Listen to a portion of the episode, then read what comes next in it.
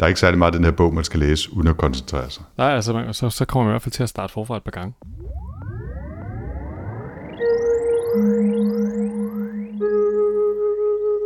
Velkommen til Sci-Fi Snak. Med science fiction. Og med snak. Med Jens Jarl Poder. Og Anders Høgh Nissen.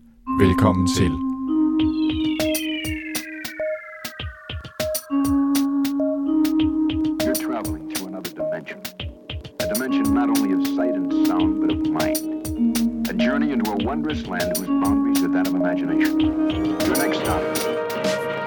Snak. Jeg vil være der, vil jeg sige. Skal vi sige velkommen til Cypher Snak? Lad os sige velkommen til Sci-Fi Snak. Det er episode 47, den der handler om Niels E. Nielsens herskerne. Godt nytår, Jens. Jo, tak lige måde du, og godt nytår til alle sammen, der lytter med. Ja, det er den første Sci-Fi Snak i 2018, og vi har glædet os til at vende tilbage efter lidt øh, juleferie. Bestemt, bestemt. Der har også været tid til at læse i juleferien, så det er jo altid dejligt. Ja, og lave alle mulige andre ting jo. Mm. Øh, se film og se tv og den slags. Øh, jeg sidder lige og kigger på den lille liste i vores øh, do, fælles dokument, og synes, du har lavet virkelig mange ting, eller i hvert fald nævnt mange ting, du har øh, kigget på og læst i løbet af ferien. Ja. ja. Altså, jeg kan se, du har været sammen på, jeg kan se, du har været i gang med den der tyske serie Dark. Den er jeg lidt interesseret i at høre om. Hvad er det for noget? Det er en serie, øh, som, øh, som kan findes på Netflix. Den er i 10 afsnit, så vidt jeg husker, og den er sjov at se, fordi det er noget andet end det sædvanlige amerikanske og engelske ballade, som man ellers finder så meget af derude. I bund og grund er det en, øh, en slags familiedrama, som foregår i 2019 i en lille by, der hedder Winden i Tyskland, hvor der ligger et stort atomkraftværk. Og gradvist bliver det tydeligt, at der i nogle tunneler under byen er en slags øh, ormehul, som gør, at man kan enten hoppe 33 år tilbage i tiden, eller 33 år frem i tiden. Og øh, der er nogle, nogle drenge, der forvilder sig derind og pludselig forsvinder og bliver eftersøgt, og man følger politiets eftersøgning af dem, men man følger også de forskellige generationer, hopper lidt frem og tilbage mellem tiderne, og så vil jeg ikke sige mere. Øhm, den er, den er lidt, lidt sløv til at komme i gang, synes jeg. Men jeg synes, man skal give sig selv et par afsnit eller tre og, og give den en chance. Jeg synes virkelig, den kan noget, og den er som sagt anderledes end det sædvanlige øh, ballade. Altså, det, er en, det, er en lille, det virker som en lille indie-ting, men den er flot produceret, og de spiller skide godt. Så, øh, så den, den kan jeg sagtens anbefale. Okay, det lyder sådan lidt Stranger Things-agtigt. Det, det er det også på nogle måder, fordi øh, hvis man hopper 33 år tilbage i tiden fra øh, 2019, så havner man jo i 86. Og øh, det er jo totalt Stranger Things territory. Øh, og der er i de, de scener, hvor, hvor de hopper tilbage til Nina og 99 luftballon. Lige præcis. Altså, det er, øh, det er fantastisk øh, at se Sony Walkman og øh, hestehaler i siden og neonfarvet tøj og alt muligt, og så med tysk tykkegummi ud over det hele. Ikke? Ja. Øhm, Primært fordi er- man ved, det, det at det kommer aldrig til at gå på mode igen, og det er overstået. Mm-hmm. Ja. Men den, øh, den, den, kan jeg, den kan jeg bestemt anbefale. Jeg synes, det, jeg synes, det er rigtig fint at se noget andet end, end det der sædvanlige superhelteknald, man er vant til efterhånden, Hmm. øh, som er serien. Så, så det, den kan jeg i hvert fald godt få et, øh, en tommelfinger op af herfra. Okay, fedt. Øh, jeg er også ude og rode med nogle ting, som er måske ikke helt så, øh, hvad hedder det, ja, fuldstændig mainstream. Ja, og så måske alligevel lidt, ikke? Øh, jeg er i gang med at læse, jeg er i gang med at læse tegneserie igen. Okay. Øh, og jeg er i gang med at læse manga, som hedder Alita Battle Angel, som handler om en øh, robot. Øh, grunden til at komme til at kigge på det, det var i virkeligheden, fordi jeg så en øh, trailer til øh, en film, der kommer ud her til sommer, tror jeg, øh, lavet af Robert Rodriguez. Øh, og hvis man ikke kender ham, så har han engang i 90'erne lavet sådan en øh, australisk berømt øh, meksikansk actionfilm, der hedder El Mariachi, hvor han, øh, altså en af de mest succesfulde film, hvis man kigger på, hvad den har indtjent i forhold til budgettet, fordi den blev lavet, indspillet for 7.000 dollars. Mm. Uh, han har så også sidenhen uh, instrueret Sin City, og han har sådan en evne til at have sådan, lave nogle actionagtige film med sit sådan helt eget take på tingene. Uh, og det her handler altså om, uh, om en robot, der bliver fundet på en skraldespand, øh, skraldplads. Øh, vi er ude i sådan en post-apokalyptisk verden.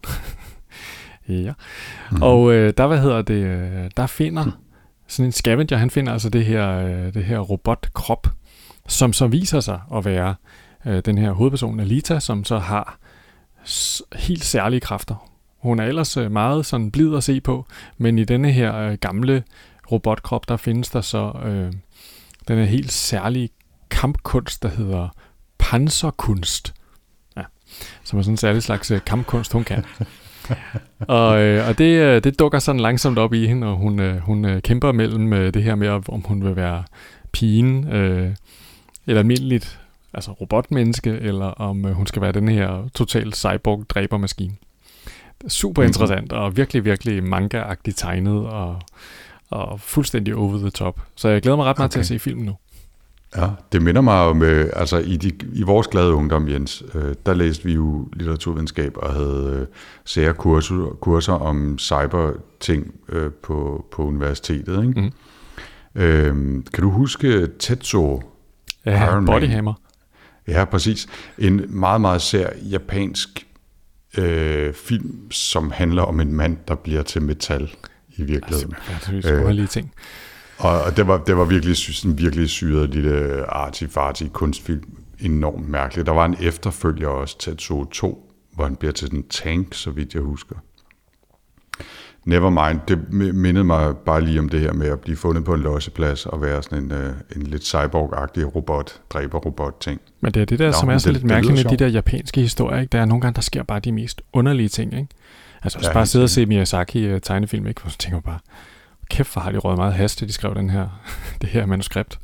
Det er jo helt ja, og det tror jeg ikke engang, de har. Nej, altså, nej, nej, nu det er jo det, der er så sindssygt. Hvis de har altså. noget, så har de spist svampe, ikke? Men altså... Og jeg tænker bare, altså, hvor at hvis man, hvis man pitchede sådan en historie til, til Hollywood eller sådan noget, så ville de jo bare være sådan lidt, what? Mm-hmm. Undskyld, ja. tager du pis på? Hej, hej. hej hvad siger du? En kæmpe stor bamse og en flyvende bus? Øh, mm-hmm. Og hvad er det lige handling er? Nå, der er ikke nogen handling. Nå, okay. Ja. Nå, altså. Og så har du øh, set Star Wars The Last Jedi en 28-29 gange efterhånden? Nej, jeg er oppe på tre gange nu. Jeg er selvfølgelig enormt okay. skuffet over, at jeg ikke kunne lokke dig med en anden gang. Om ikke andet så for at se Adrian Edmondson, Eddie Hitler himself, på, øh, på broen af en Star Destroyer. Det kan jeg slet ikke huske. Nej, men ham, han står, ham, uh, General Hux, han står og snakker med hele filmen igennem. Det var Adrian Edmondson, eller hvad nu han hedder? Vinnie? Vinnie? Hvad nu han hedder? Vivian hedder han i The Vivian, Young Ones. Ja, ja. Det var helt, altså da jeg først så det, så var jeg bare sådan lidt, okay. så kunne jeg ikke se andet end sådan nogle Adrian Edmondson ting.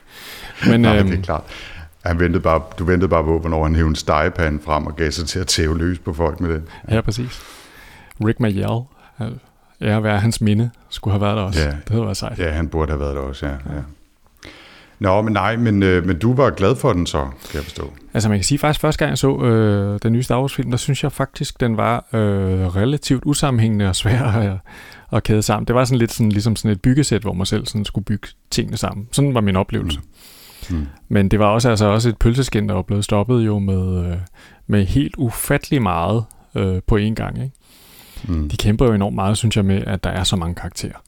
Øh, så, så alle får nærmest sådan en... Øh, det er ligesom at se Game of Thrones eller sådan noget. Den, øh, mængden af karakterer er efterhånden så stor, at der nærmest ikke sker noget om, om den enkelte karakter. Det er jo lidt en barriere for at, at få den der Star Wars-historie, hvor man sidder og holder rigtig meget med heltene, synes jeg. Mm. Men så hjælper det selvfølgelig at se den tre gange, så man, øh, man får lidt ekstra. Og, øh, og nu hvor jeg har set den et par gange, så kan jeg også godt se, at jeg synes faktisk, at den bliver bedre med tiden. Øhm, mm. Jeg skal sige, det er jo ikke fordi, jeg er crazy, at jeg har set den tre gange. Det var fordi, jeg lige skulle ind og se den med min søn også. Så han kunne se den mm. en anden gang. Det havde vi mm. aftalt. Mm. Men så var der lige en mulighed for at komme ind og se den i IMAX. Hvilket jo var to- totalt fedt. Ja, det, det er måske det, øh, jeg er mig en lille smule. Øh, altså, vi var inde og se den i MPR, og det synes jeg egentlig var okay. Altså, det er jo stort læret og sådan, ikke? Men, øh, men det var nok en af de film, jeg, jeg gerne ville have set i IMAX, hvis det endelig var. Men jeg var, altså uden at vi skal spøjle den overhovedet, øh, så, så var jeg faktisk en lille smule skuffet. Altså jeg synes ikke, den var på Force Awakens niveau. Øh, jeg vil sådan set øh, næsten også hellere se Rogue One igen, hvis det endelig var. Øh, jeg synes, øh, jeg synes simpelthen, historien var for usammenhængende, og der var hele sekvenser, hvor jeg tænkte, det der, det burde aldrig nogensinde være filmet, og hvis det var blevet filmet, så burde det være havnet på gulvet i klipperummet. Øh, fuldstændig ligegyldige og latterlige øh, sidehistorier. Men, men altså, der, der var også nogle fine ting i den, og, øh, og, og masser af godt spil, og super, super flot, altså. Virkelig ja. flot lavet. Så, øh, så det var ikke, fordi jeg synes, den var dårlig. Jeg synes bare, den var ikke lige så god, som jeg ville have ønsket, den var. Mm. Og, øh, og så synes jeg sgu, der er så mange film, og den har tjent så mange penge i forvejen, der ikke var nogen grund til at, at købe billetten tre gange. Ikke? Ja, men der er jo allerede, fordi altså man kan tænke på, hvis du kigger på det, ikke? så, øh, så kan det godt være, at øh, før The Last Jedi, der havde Star Wars-filmene cirka indtjent øh, for 7 milliarder dollars i billetindtægter øh, jorden rundt. Altså de samlede, de samlede syv film, ikke? Mm. Øhm, men altså, det man betaler, man i den samme periode har solgt for at legetøj i omsætning, det er over det dobbelte. Mhm. Øh, og man kan sige, hvis jeg lige kigger på den UCS øh, Millennium Falcon, øh, jeg var ude og købe sammen med min søn Laurits her, som vi så byggede i, i december. Et øh, uh, Lego-sæt, verdens største, det største Lego-sæt, man kan købe for Lego, til, med 7.000 dele til 7.000 kroner. Nu er jeg misundelig. Så, øh, så, altså, så er det den smule, øh, den smule penge, jeg betaler til, til biografbilletter, det er en dråbe i havet af, hvad jeg betaler af Star Wars royalties gennem Lego-forbrug. Mm-hmm. Okay. Ja. ja, men vi rationerer alle sammen vores, øh, vores dyre hobbyer på forskellige måder, og, ja. og det er okay. Ja, bare det var min dyre hobby. Jeg får bare lov til at sidde og kigge på. Nå, øhm, ja. Apropos Star Wars legetøj, så er der lige kommet en fantastisk serie på Netflix, øh, hvor at de gennemgår forskellige øh, øh, hvad hedder det, tøjserier, der er blevet altså sådan, virkelig berømte serier af nørdet legetøj, sådan noget, som folk de endte med at samle på og sådan noget. Ja. Og der er der, en, øh, der er der et fantastisk afsnit om, hvordan at uh, legetøjet, uh, legetøjsserien til, til de første Star Wars film, det som jeg kan huske fra min barndom, hvordan det blev lavet, den er altså super fed. Mm. og man drømmer ikke om, hvor totalt tilfældigt hele det der setup og amatøragtigt det har været kørt, mand. Er du galt? Ja. Og det tjente jo bare altså, monster mange penge. Ja, øh, det var en masse ting. Ja, altså jeg har som mere. vi har lavet, som ikke var bogen. Ja. Lad os lige, uh, skal vi lige komme hurtigt igennem det, uh, det sidste her? Ja, ja, lad os gøre det. Altså jeg uh, bliver jo nødt til at slå på trummen, hver gang der kommer noget, der er værd at nævne om Expanse. Og altså her i december, der uh, tækkede den ind i min, uh, i min Kindle. Expanse-serien, som uh, jo er op på syvende bog, som nu hedder Persepolis Rising. Uh, og det fortsætter bare med at være en rigtig, rigtig fed rumopera-serie. Altså det, det er vildt hvordan den har udviklet sig fra at være jamen altså en, en meget lille komprimeret bog, der handler om øh, jorden versus Mars, og så er det bare altså blæst helt afsted nu. Og de bliver ved med at være gode til mm. at, til at finde på, på nye twist i det der univers. Det er virkelig imponerende. Det er, jeg, er sgu, øh, det må, jeg er ret imponeret. På et eller andet tidspunkt, så bliver jeg nødt til at hoppe med. Mm. Men øh, jeg venter til, han runder 10 bøger, så, så tager jeg dem en sommerferie. Ja, det er jo virkelig en to forfattere, der skriver sammen. Nå. No. Ja, nu er det helt hold, tror jeg nok, fordi de, øh, de skriver også til tv-serien på Sci-Fi Channel. Okay. Mm. Det ja. er en Mechanical Turk.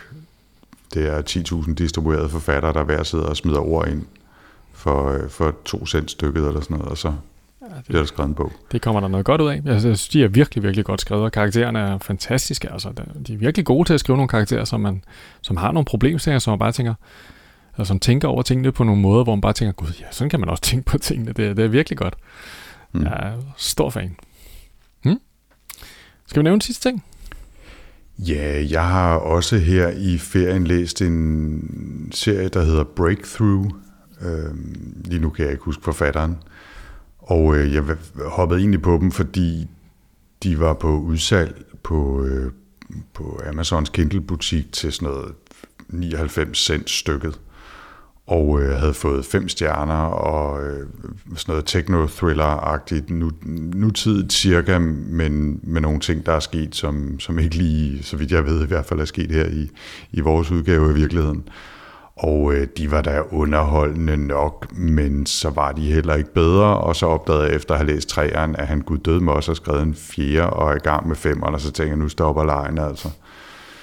Øh, men den handler om, ja, der er sådan tre forskellige øh, handlingstråde, men en af, en af de lidt sjove takes på det er, at der er nogle forskere i, øh, amerikanske forskere i Puerto Rico, som vi hjælper noget AI, noget machine learning og ballade, lærer at oversætte mellem mennesker og delfiner.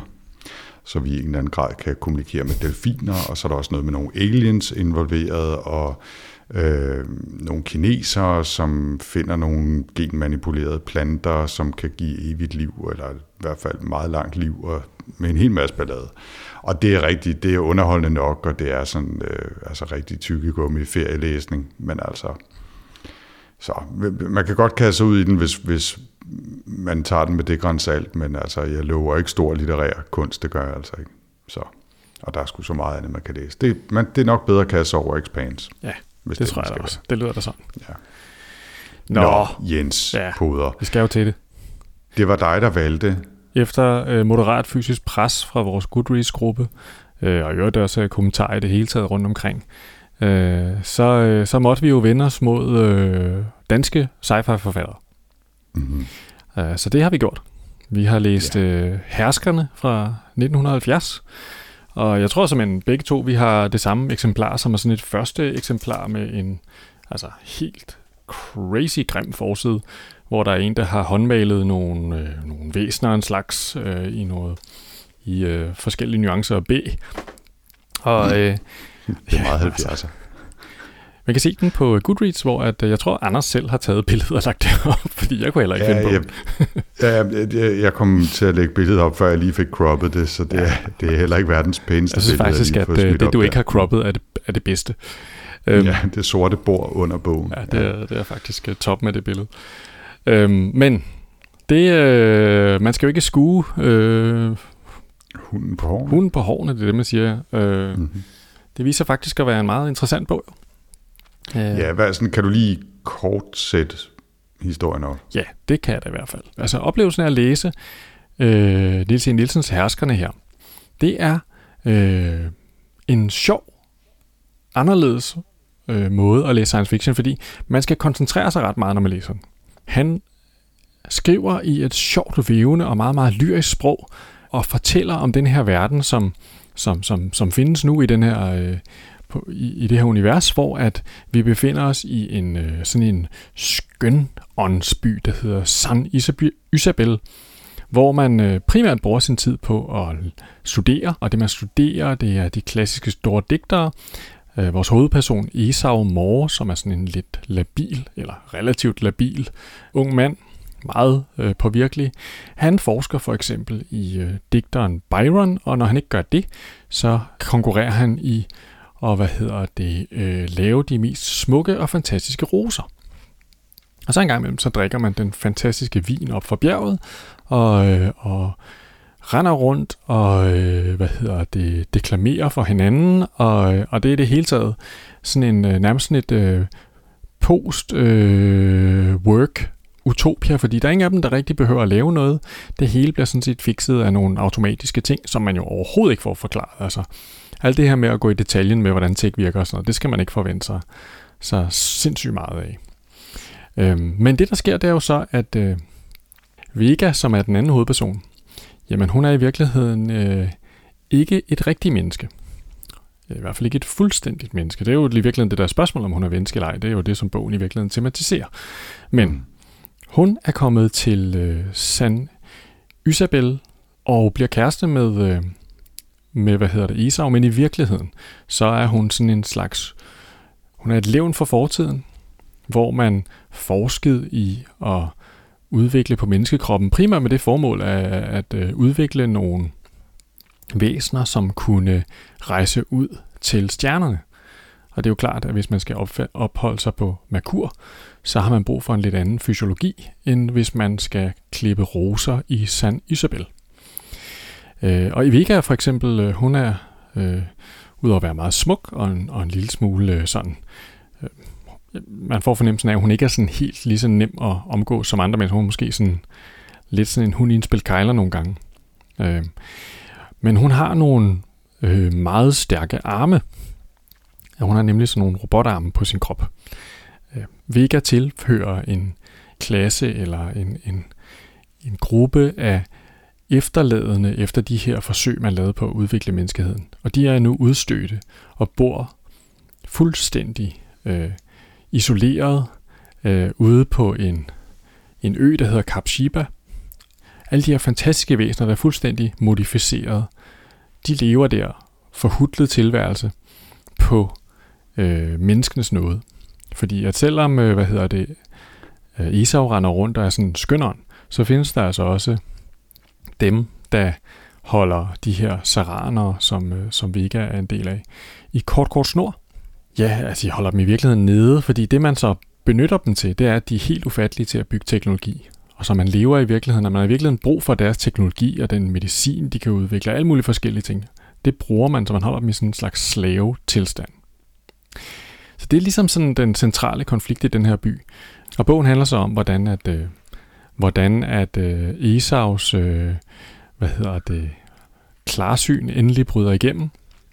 Han går fra at være en, hvad kan man kalde det, øh, relativt naiv øh, Byron og blomsterinteresseret mand, øh, som øh, bryster sig selv af evnen til at tage en sommerfugl op af en vandpyt, til at blive opmærksom på den her utrolige uret, som der er gjort mod de her væsener. Og det kommer der så en, en bog ud af. Da, jeg, da jeg bad dig lige om kort at sætte bogen op, så havde jeg ikke regnet med, at du ville kaste ud i alt, hvad den handlede om på 10 minutter. Nå, men, men altså. det, var, det, var ganske, det var ganske godt gået, vil jeg sige. Nå, tak du holdt tungen i munden. Ja. Jamen altså. Øhm, men der er jo også nogle ting på spil her, ikke? Jo. Og, øh, og som du siger, så handler konflikten jo om meget om spørgsmålet om, hvad det vil sige at være et menneske. Mm. Og vores forhold til teknologien. Og på den ene side har vi altså Esau og de andre studerende eller indbyggere i San Isabel, øh, som jeg forestiller mig, altså det bliver ikke beskrevet, men man forestiller sig nærmest lidt øh, sådan den der ideal, idealiserede forestilling om de gamle græske filosofer, som går, som går omkring i, hvad hedder sådan nogle dragter, de hedder... Togager. Tak skal du have, togager. Det var teknisk set romerne, var det ikke? Oh, whatever. Nå, men altså den slags, ikke? Går omkring og tænker store tanker og drikker noget rødvin og spiser nogle druer og, øh, og skuer øh, vist ud mod horisonten og den slags, når de ikke lige passer roser eller, eller skriver poesi, ikke? Det er på den ene side, og de lever det der lykkelige liv, og, og der foregår en hel masse teknologisk automatiseret neden under overfladen, som vi ikke får beskrevet, og som det heller ikke virker, som om de tænker særlig meget over. Det er bare sådan, verden er og har været i ja, i hvert fald lige så lang tid, de kan huske. Ikke? På den anden side oplever man så gennem den, øh, det, der sker omkring Vega, Esaus kæreste, den her, øh, det her andet samfund, den her underverden er det nærmest på en, på en lille ø, som nu har jeg pludselig glemt, hvad den hedder. Kap Shiba. Kap Shiba, tak. Øh, ude bag en, en mose, hvor der patruljerer sådan nogle øh, virkelig barske robotpølser. Og, øh, og, og de er resultat af en masse geneksperimenter og teknologiske eksperimenter. De er øh, øh, forskellige typer af organismer. Mange af dem er cyborgs, nogle af dem er bare i gåseøjne genmanipulerede væsener, som er meget, meget små øh, og tunge, eller som er hu, øh, hvad hedder det, hunde med abehoveder, eller er det omvendt abe med hundehoveder, og robotter, eller rotter med nærmest menneskelignende hænder, som, som har en veludviklet øh, humoristisk sans oven i købet, hvordan de så har genmanipuleret sig til det. Og det er altså det der alternativ samfund, som øh, befinder sig ude på, øh, på kappet bag ved mosen, fjern fra det lykkelige lille samfund i San Isabel. Og jeg har sådan lidt indtryk af, at, at San Isabel er en af en masse byer, som opererer lidt på samme måde, men det bliver ikke beskrevet voldsomt meget af det.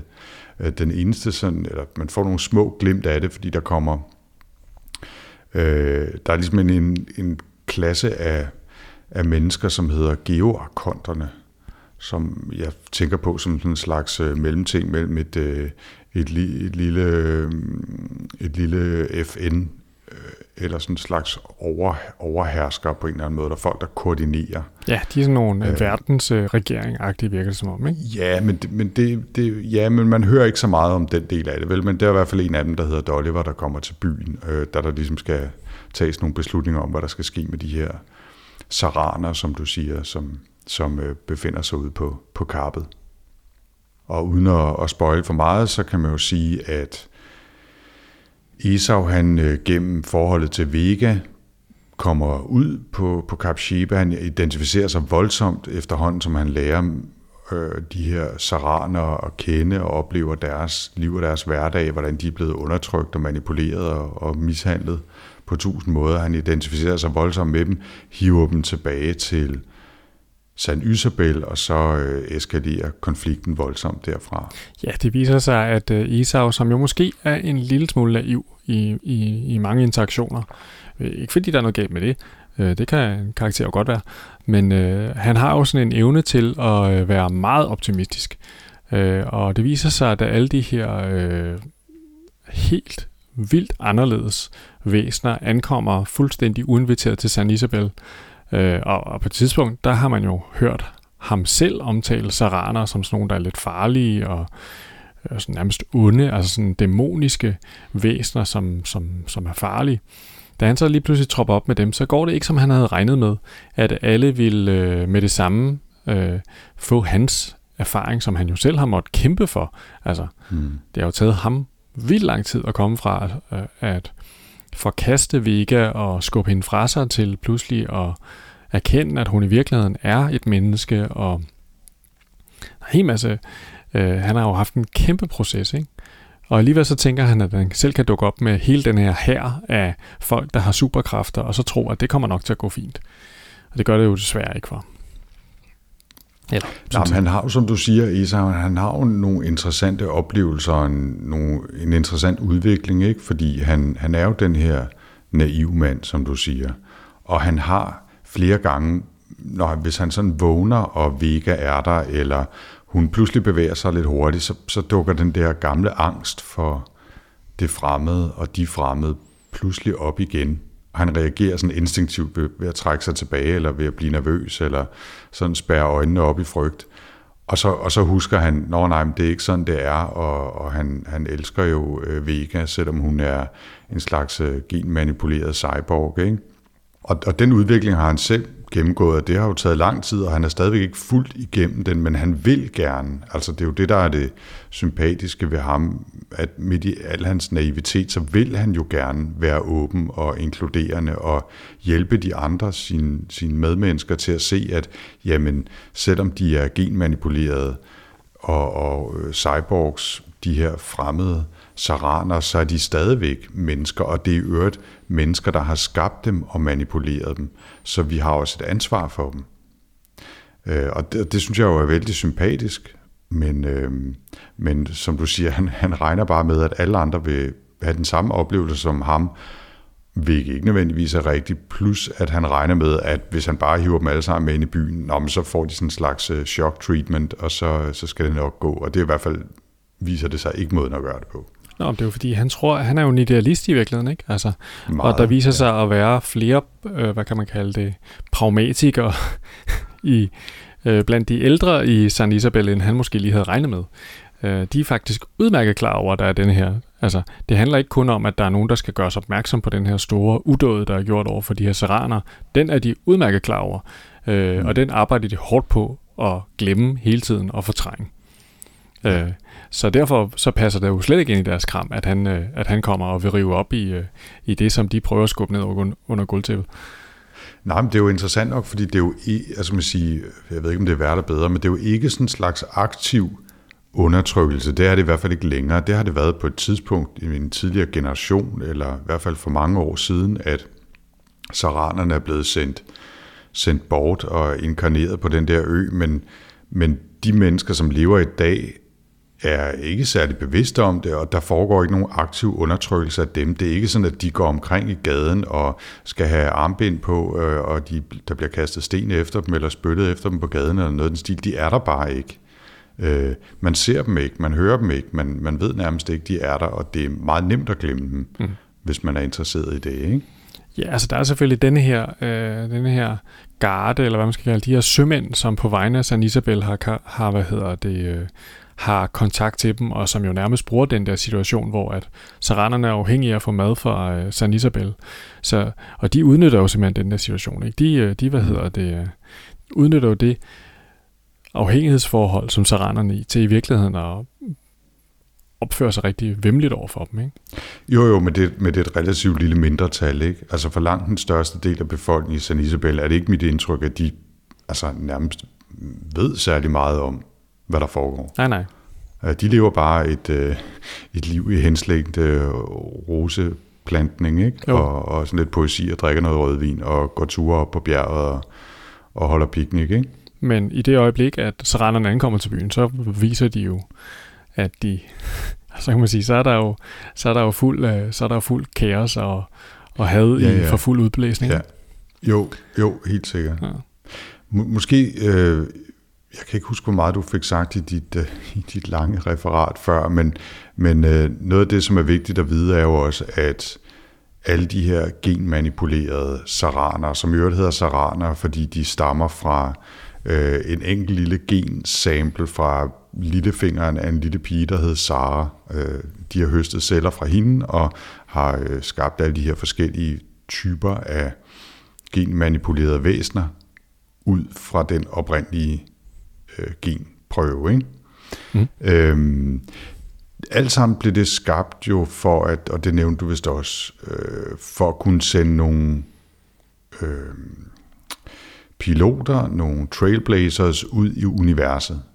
Og øh, de er sendt afsted med rumskib, øh, de bliver kaldt de fjerne, og de er kommet meget, meget, meget langt væk. Men øh, nogle af de her saraner kan altså kommunikere med dem via en eller anden slags hyperrum, overlyshastigheds, telepatisk kommunikation. Ja, altså der findes jo og, en saraner, der hedder råberen. Ja, det gør der nemlig. Øhm, og råberen er sådan en slags øh, bevidsthed. Det er nærmest kun en, øh, en hjerne, som, øh, som er koblet til en atomreaktor. Det er sådan, jeg forstår det i hvert fald. Ja, det er også øh, sådan. En, en hjerne i en bly, nogle hjerneceller i en blykasse inde i en atomreaktor. Og, og den her, øh, det her væsen, eller den her bevidsthed, fungerer på samme tid som sådan en slags øh, telepatisk kontakt mellem alle saranerne. Det er sådan ret syret. De er nemlig sådan en lille smule hive mind, de kan snakke med hinanden. Ja, de er måske ikke en hive mind, men de har i hvert fald sådan et netværk, som mm. råberen jo øh, enabler for dem. Men råberen er også den eneste, der har kontakt til de fjerne og kan snakke på vegne af de fjerne. Og det er jo altså det her, hvor den bliver helt whack, ikke? eller ikke, altså, ikke, ikke på en dårlig måde, men der, hvor at han, altså, noget af det, jeg godt kan lide ved den her, den her forfatter, Nielsen Nielsen, det er, han har altså ikke noget mod at tage låget af, når han, øh, når han tænker tanker og når han skriver. Det, øh, der er ikke, øh, altså, han lader sig ikke sådan, øh, man føler ikke, man sidder og læser sådan en eller anden, øh, hvad hedder det, øh, sådan en øh, mail inden for linjerne bog her, vel? Altså, de her øh, væsener, som er blevet sendt ud i universet, de har nu udviklet sig til, sådan, til fuldstændig sådan nogle energivæsener, som nærmest er sådan noget øh, superhumane, i hvert fald totalt transhumane. Mm. Ja, jeg minder mig lidt om, øh, da vi læste Ken Liu, der var også sådan en scene, hvor man menneske, menneskene de kommer ud i rummet, og så udvikler de sig nærmest til sådan nogle øh, energiskyer øh, af bevidstheder, som bevæger sig rundt i hele universet. Og sådan er de her fjerne også. Øh, og de er sådan helt øh, glemt. Altså når de kigger tilbage, jamen så er jorden, det er selvfølgelig der, de kom fra, men det er også sådan lidt en lille... Altså det er ikke sådan en... Nu er de optaget af andre ting, store kvasarer og bla bla bla. Altså sådan helt øh, øh, rumrejser 2001 afslutnings... Øh, øh, op på de høje navler. Mm. Det er sådan ligesom de her fjerne bliver, bliver beskrevet, og de har jo altså så en, en voldsom indflydelse på handlingen på et tidspunkt. Ja, det er jo, nu bevæger vi os afgjort jo ind i spoiler-territorium, ikke? Altså den her sådan grundlæggende konflikt, og, og hvordan det sådan lidt bølger frem og tilbage mellem mellem menneskene og, og saranerne, det, øh, det, det spoiler vi jo ikke for meget ved at have gået igennem, men altså hvis vi begynder at tale meget mere om de fjerne nu, så, øh, så afslører vi jo nogle af de ting, der kommer til at ske til sidst. Det ved jeg ikke, hvor meget vi skal gøre. Ah, lad os bare lade men, det øh, ligge, ikke? Altså... Men de kommer i hvert fald til at spille en rolle, mm. øh, selvom de øh, bevæger sig derude i det fjerne og, og nærmest har glemt alt om, hvor de kommer fra. Så har de dog stadigvæk den der lille tråd af telepatisk kontakt tilbage til råberen og saranerne, øh, og, og blander sig lidt i, hvordan øh, tingene udvikler sig. Ja, for lige at tage en lille tangent her, øh, nu, nu øh, nævnte du selv lige øh, Niels E. Nielsen, det er jo det, han hedder, forfatteren her, og, øh, og uden at gå for meget igennem øh, Wikipedia-entryen, altså så er han jo øh, en mand, som har været rimelig produktiv, må man sige. Ja. Uh, han levede fra 1924 til 1993 og skrev en hel masse, inklusive 29 blev det til science fiction romaner. Han skrev stort set en bog om året, da han var mest produktiv. Og jeg kan i hvert fald huske fra min glade ungdom der i slut 70'erne og start 80'erne, at, øh, at jeg pludselig opdagede Niels E. Nielsen nede på biblioteket, og så var det jo bare at starte fra en ende af. Øh, der var, der var rigeligt at gå i gang med i hvert fald. Og jeg kan ikke huske, om jeg har læst Herskerne før, men jeg har i hvert fald læst, lad os sige, et par håndfulde af de der små 30 science fiction romaner, han, øh, han skrev og, øh, og synes, de var fantastiske. Jeg er sikker på, at jeg ikke har fattet halvdelen af det, fordi de er ret øh, poetiske og ret syrede og øh, spøjse og mærkelige og udfordrende på mange måder. Ikke? Så jeg, jeg tror sådan set ikke, jeg har forstået sindssygt meget af dem, da jeg som 11-årig, eller hvordan det nu har været, har opdaget de her bøger. Men, øh, men jeg nød dem alligevel, og har altid tænkt tilbage på dem med, med stor glæde. Men det er altså, det er sgu nok øh, 30-35 år siden, jeg sidst har læst en Niels E. Nielsen-bog, så, så det var sjovt at vende tilbage til. Ja, men altså for mig er det også tilbage på øh, Ølstykke Biblioteks øh, sci-fi-hylde, jeg har haft fat i, i ham. Mm.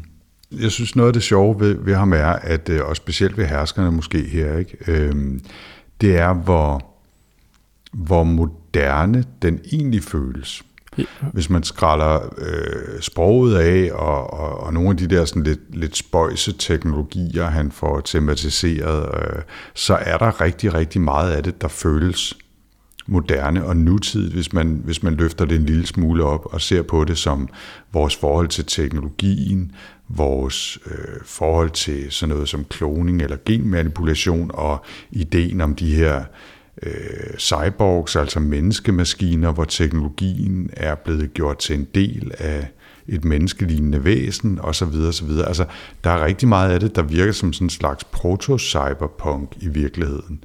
Øh, og, og det synes jeg egentlig er ret sjovt, altså, at, øh, at, at det virker, jeg, jeg bliver sådan overrasket over, hvor meget af det, der egentlig føles relevant stadigvæk. Mm. Øh, så kan det godt være, at der er måske lidt meget fokus på noget med atomkraft og, øh, og, og den slags ting. Øh, der er sådan noget spekulation i Wikipedia-entryen om, at øh, han boede nede på Stævn, så der var en missilbase, og derfor var han måske lidt, øh, lidt meget øh, fokuseret på atomkraft og atomvåben og den slags. Ikke? Men, altså, men jeg synes faktisk meget, meget den, de idéer, han har om, at, øh, at mennesket og maskinerne smelter sammen, føles relevant mm. stadigvæk. Jamen, han er jo også, altså, jeg synes, han er spændende, fordi at han altså, skriver sgu med en virkelig kulørt pensel, altså.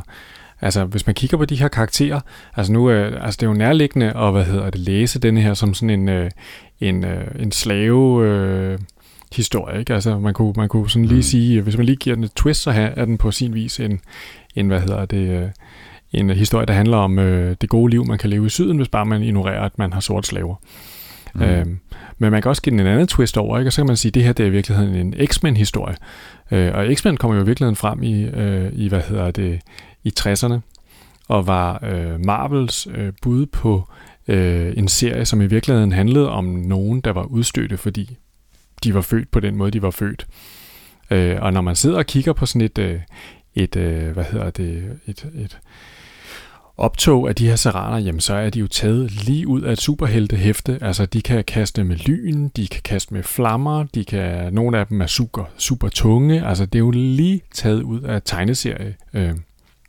Og ikke at jeg synes, det er en tegneserieagtig bog overhovedet, men, mm. men han, øh, han har ikke sådan det der altså der er ikke noget, han har ikke sådan noget, hvor han tænker, at nu, nu bliver det lidt for, altså det, man, på samme tid, altså at det er en utrolig lyrisk bog, og, og han tydeligvis har aspirationer om at prøve at skrive, øh, skrive på en spændende og kunstnerisk måde i, i nogle øh, øh, områder, jamen så er han ikke for fin til bare at, øh, at fortælle noget, som er altså ren fascination. Øh, ja, og det synes jeg er ret fedt ved den.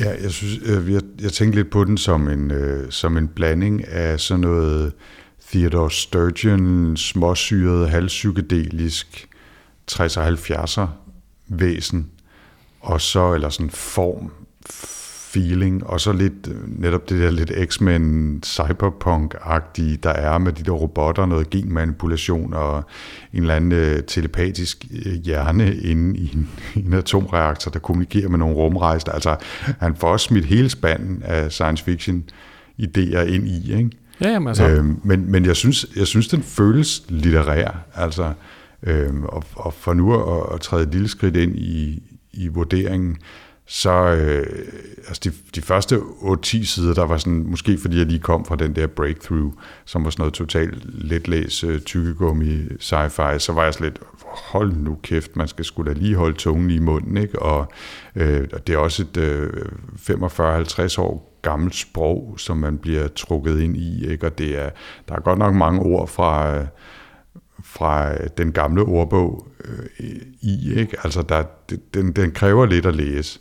Men jeg vil også sige, at hvor jeg de første 20-30 sider tænkte, hold nu kæft, det bliver en lang tur, og hvad skal jeg egentlig mene om den her? Og så, så øh, efterhånden, som jeg kom ind i den, så bliver jeg virkelig glad for den. Altså jeg synes virkelig, den er flot at læse, og, og fyldt med masser af gode idéer, og så kan det godt være, at, at historien måske er lidt, hmm, altså, øh, jeg vil ikke sige skabelonagtigt, det, det lyder forkert, men altså den er bygget over et stilas, som man måske kender. Altså som du siger, det kunne være en historie om nogle, nogle slaveejere, eller det kunne være historien om nogle, øh, nogle romer og nogle øh, gladiatorer og slaver, eller altså det, det, er en, det er en nærmest en allegorisk fortælling ikke? om mødet med det fremmede og øh, hersker og slaver og, og den slags. Men altså, jeg synes virkelig, den var flot, og jeg synes virkelig, den var interessant. Mm. Men altså, skal vi tage et lille stykke af, af hvad hedder det? Ja, ja du har snydt lidt øh, hjemmefra og, og tænkt over, at øh, du vil lave din egen lille lydbogsversion af, af et stykke Jeg, jeg vil da prøve at give, mig, give et skud. Det var bare fordi, jeg tænker, at altså, nu har vi siddet og snakket lidt om, at den, den måske godt kan virke sådan lidt vanskelig at læse nogle gange. Og der er altså bare mm. nogle, nogle øh, passager i den, hvor man simpelthen skal virkelig holde tungen lige i munden. Ikke? Han gør det jo allerede lidt tidligt, altså når, man, når, når, når karakterer bliver bare øh, introduceret i dialog, øh, uden at man rigtig får forklaret, hvad det er for nogen. Ikke? Så første gang man hører om råberen og lyneren og alle de der forskellige, så er man jo bare, øh, ja, lyneren, råberen. Øh, men efterhånden afklarer det sig jo så, at hvem lyneren og råberen er. Og råberen er jo så den her bevidsthed, som bor op i det her tårn, og som øh, stadigvæk kan kommunikere med de fjerne ude i universet. Og, øh, og det her tårn, det er fuldstændig undtageligt. Man kan ikke, øh, man kan ikke komme derop, for der er ikke nogen dør ind. Øhm, og det ligger på den anden side af et krat. Øh, så, så råberen er helt alene deroppe, men, øh, men Esau prøver jo så at, at komme op til den. Og, og det, øh, da han så kommer op og banker på, øh, der, øh, lige da han banker på, så sker der det her. Så kan man læse. Mørke, stillhed, energiens hvidglød, metallets pine, bestandig svær, smerte i nerver, som ikke var, skingerne sorte dyb, aldrig hvile, utrolig anspændelse for at udholde energiens tortur, når den jo fra molekyler til levende hjerneceller, at leve, at vide, endnu et sekund, en time, år, ingen tid, læmløs svæven i smertens skinnende fosterhinde, aldrig ophørende ved. Så vi er altså ude i noget, som nærmest øh, over de næste øh, halvanden side er som at sidde og, og bearbejde eller og, og kæmpe sig igennem en, en, en digtsamling. Øh, der bliver, og lige pludselig så har vi en dialog inde i det her digtagtige sprog. Så det kræver altså lidt at finde ud af, hvad i alverden er det, der foregår altså også Esaus tur igennem øh, glasjunglen på et tidspunkt. Det er også sådan, man er meget i tvivl om, hvad er det, der sker. Mm. Øh, det bliver sådan beskrevet i sådan nogle ekspressiv, altså sådan nærmest sådan øh, ekspressionistisk sprog. Og, og det er altså relativt interessant, synes jeg. Og det gør jo også, at man slipper for at have den der følelse af, nå okay, hvor mange skruer var der på, altså det er relativt langt fra hard sci-fi, ikke? Man sidder ikke og tænker, nå, hvordan var den så bygget, den der raket, og hvordan kunne den så komme op til, altså vi bevæger os over i sådan et mere, øh, hvad skal man kalde det, et, øh, det er jo sådan et mere øh, mytisk rum i virkeligheden, øh, en mm. mytisk fortælling, vi, vi sidder og læser. Ja, det, altså den, den første scene af dem, øh, så vidt jeg husker, den, den møder vi sådan øh, 20-30 sider inden, hvor, hvor der er et opgør mellem nogle af de her mennesker, som, som har udnyttet saranerne helt bevidst og, og, og ligesom øh, rationeret, hvad de har fået og kontrolleret dem. Og så øh, cyborgen Vega, som, øh, som Esau er kæreste med, fordi de har sådan et opgør på en båd, hvor, hvor hendes robotarm, som jo bare er super stærke, øh, går, går fuldstændig amok, mere eller mindre på egen hånd, og, og slår de her mennesker ihjel, efter hun er blevet skudt på, og, og det, det, det er også en ret syret sekvens, ikke? som skifter mellem sådan 3-4-5 forskellige point of views, som bliver flettet ind og ud mellem hinanden, og nærmest sådan ekspressionistisk giver os deres opfattelse af virkeligheden øh, og, og den der scene, og det er altså også øh, det er ret syret, ikke engang, altså det, der er sådan 3-4-5 sider, ikke? Øh, det der opgør, og det er, det er første gang jeg sad, sad og læste, jeg tænkte bare, hvad fanden foregik der egentlig? Jeg blev simpelthen nødt til at bladre tilbage og læse det en gang til, for at få en fornemmelse af, hvad fanden det egentlig var, der skete. Om det var noget, de drømte, eller om det var noget, der skete, om de rent faktisk blev slået ihjel der, og hvem det var, der egentlig gjorde det, og så videre. Ikke? Det er, det, er, det er ret spændende, synes jeg. Mm. Altså anderledes. Ja, det er fedt. Ja, det synes jeg. Skal vi, øh, skal vi læne os ind i og høre, høre hvad vi synes om?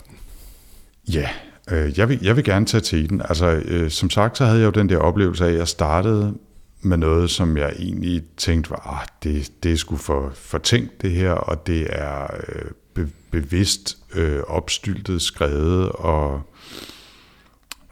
det, det føles gammeldags på en eller anden måde, og så til fuldstændig at blive vendt om og blive grebet af både stilen og historien. Og øh, som den, den nyligt omvendte, så, øh, så er jeg jo selvfølgelig gået hele vejen og faldet over i den anden grøft, så jeg har givet den fulde fem stjerner. Sådan. Jeg, jeg synes, øh, det her, det var sgu lidt et mesterværk. Altså det kan godt være, at den har noget kant, det kan godt være, at den er mærkelig, det kan godt være, at den er syret at læse, men det er bare, jeg synes sgu, det er, det er rigtig litterær sci-fi, når det kan noget. Og så kan det godt være, at den er 35, eller hvad hedder det, 45, 46, 47 år gammel, men øh, jeg, jeg synes, den kan noget stadig. Jeg synes, det. man skal unde sig og i hvert fald give den 50-60 sider, før man fælder dom. Ja. Ja, det er jo ingen alder øh, at være fra 1970. Nej, nej, nej. nej. vi er jo flere, der synes. Nå, jeg synes også, det var hvad, en, hvad siger du? Jeg synes også, det var en fed bog. Altså, jeg synes, uh, hans, uh, hans transhumanistiske uh, syrede slutning og hans evne til at, at tegne sådan en helt uh, karakterunivers af alle de her mærkelige karakterer, som han, som han tryller frem af sin, af sin verden. Altså, jeg er, jeg er jo vildt imponeret over, at der sidder sådan en hjemmeværnsmand, at der sidder sådan en hjemmeværnsmand nede på Stævns historie Heding og skrevet sådan nogle historier her. Altså det virker helt, altså det virker helt uvirkeligt, synes jeg. Mm. Så altså, jeg, jeg var også en stor fan, og var rigtig, rigtig glad for at, at læse den. Jeg har ikke givet den helt fem. Det var fordi, der var altså for mange perioder, hvor jeg sad og tænkte, åh oh, kæft mand, nu glemte jeg at læse, læse igen. Øh, ja. Og, og jeg, jeg synes, den har sine sin elementer, hvor den er lidt, lidt for anstrengende. Men, øh, mm. øh, men, øh, men jeg synes virkelig, den var god, og, øh, og jeg har som sagt også givet den fire stjerner. Ja. Ja, jeg synes, øh, altså, man kan altid diskutere om fem, ikke? Altså, når man kun har fem at gøre godt med, altså, skal man så reservere fem til den der ene bog ud af 2000, som er et, et, et uangribeligt mesterværk, eller må man gerne give fem stjerner til dem, der bare er rigtig, rigtig gode? Og øh, jeg vælger altså det sidste. Øh, man må gerne give fem stjerner en gang imellem, ikke? Så kan man, så kan man gemme den der sjette stjerne til at hive den op af lommen på et eller andet tidspunkt, ikke? Mm. Men øh, jeg, synes, jeg synes virkelig, den var god. Jeg, jeg er rigtig glad for, at du valgte den, og jeg var glad for at, at vende tilbage til Niels Nielsen på, og kunne da godt have lyst til at se, om de ikke havde et par stykker mere nede på det lokale bibliotek. Ja, det kan være, vi skal ud og, øh, på bibliotek.dk igen og, og se, hvad der ellers kan være af ting og sager. Ja. Ja, Så, så det, var en, øh, det var en stor oplevelse. Tak for det. God start Og, på nyår. Jeg har, jeg har mødt, jeg skal ikke øh, nævne nogen navn, jeg har mødt en øh, sci-fi snak Åh. som også havde læst igennem herskerne. Nå, du besøge måske Malte, var noget med det? Var mindre tilfreds med den. Nå. Men, øh, men jeg håber, at, øh, at der er i hvert fald nogle andre derude, der har, der har været glade. Det var jeg i hvert fald. Hvad skal vi læse næste gang, Anders? Vi skal til noget helt andet. Vi skal læse den bog, som på Goodreads blev valgt som brugernes øh, hvad hedder sådan noget, bedste science fiction bog 2017, nemlig Andy Weirs Artemis. Andy Weir var jo ham, der blev herostratisk berømt for at have skrevet The Martian, bogen bag filmen med Matt Damon i hovedrollen om en videnskabsmand, der bliver strandet på Mars og er nødt til at gøde nogle kartofler med sit, sit eget og sin medastronauters lort for at overleve. Og øh, han har skrevet en ny bog, som hedder Artemis, som foregår på månen, på en månebase, som handler om en kvinde, som hedder Jasmine, eller bare Jazz, som egentlig er øh, rig, men bliver rodet ind i noget kriminalitet og noget ballade. Og jeg tror, det er sådan et, det er sådan et rigtig rum eventyr, men med Andy Weirs videnskabelige baggrund sådan drøse ud over det hele. Der tror jeg virkelig, vi får at vide, hvordan alle skruerne skal sættes sammen, for at, øh, at tingene virker. Og vi fik jo aldrig læst uh, Martian. Gjorde vi ikke? Gjorde vi? Jeg, har læst den i hvert fald. Jeg Jamen, huske, har vi har bare, om den. jeg, tror, jeg tror ikke, vi har snakket om min sci-fi-snak. Jeg tror nemlig bare i gåsøjne, vi har læst den, og så nævnt den sådan en passant, da filmen kom. Åh, oh, det var dengang, vi havde mere tid, var, hvor man kunne læse science fiction bøger, man ikke snakkede om i sci snak Jamen altså, jeg, er det er, jeg er rimelig sikker på, at det var sådan, det var. Og det var en af grundene til, at jeg synes, at vi skulle læse Artemis, øh, for lige at have fået krydset Andy Weir af. Jeg husker det som noget, der var letlæst og underholdende, rigtig, rigtig sjovt og spændende og fascinerende, så øh, hvis det er mere samme skuff, så er jeg totalt med på det. Ja, men det, det håber jeg, fordi nu er det i hvert fald den, jeg har valgt. Og, øh, og jeg vil sige, det var lidt svært, fordi nu har vi jo lige overstået nytåret 2017-2018, og det er jo tradition for, at der bliver lavet lister af alle mulige vegne. Og jeg faldt også over en liste med sådan de 50 bedste science fiction bøger fra 2017, og har i hvert fald smidt 10-12 af dem ind på min, min to-læse-liste. Og øh, det var svært at vælge. Altså, der var mange. Jeg følte lidt, at nå, dem kunne man have taget alle sammen. Men nu havde det lige sådan, at jeg synes, vi skulle over i en lidt anden genre, måske noget, der var lidt nemmere at læse, end Niels E. Nielsen, og så blev det altså Andy Weir. Så, øh, så det er den. Ja, men øh, så er det vel også ved at være tid til at runde af og sige tak for denne gang. Det tror jeg, det er. Øh, man kan altid komme med kommentarer inde på Goodreads, hvis man har lyst til at øh, ja, give os input til nogle af de bøger, vi har snakket om, eller komme med forslag til bøger, vi bør læse eller beskæftige os med. Nogle gange så giver det jo bonus. Øh, herskerne her, Niels E. Nielsen, var jo by popular demand en af de bøger, man inde på Goodreads synes, vi skulle læse. Ja. Så det er i hvert fald et sted, man kan kigge ind, hvis man øh, gerne vil bidrage eller kommentere på nogle af de bøger, vi har læst. Hvor kan man ellers finde os henne? Ja, så kan man finde os på sci Og øhm, ja, altså jeg går ud fra også, at øh, nu har vi været igennem Svend Aage Madsen, og vi har været igennem Niels. Nielsen, så nu går jeg ud fra, at vi snart begynder at blive presset for at læse noget Inge Eriksen og Erwin Notske Wulf. Øh, så nu må vi se. Ja, jeg ved ikke helt, om jeg har nerver til Neutske Wolf igen. Det, det, det er ting, man kun behøver at læse én gang, og det gjorde jeg for 25 år siden. Så det, Det er, ja, nu må vi se. ja, vi får, vi får se, hvordan det går. Ja, men ellers så er det vel bare at sige tak for denne gang. Det tror jeg, det er. Tusind tak øh, for denne gang. Tak, fordi I lyttede med. Vi høres ved næste gang. Jens, det var som altid en fornøjelse. Kan du have det rigtig godt. Hej.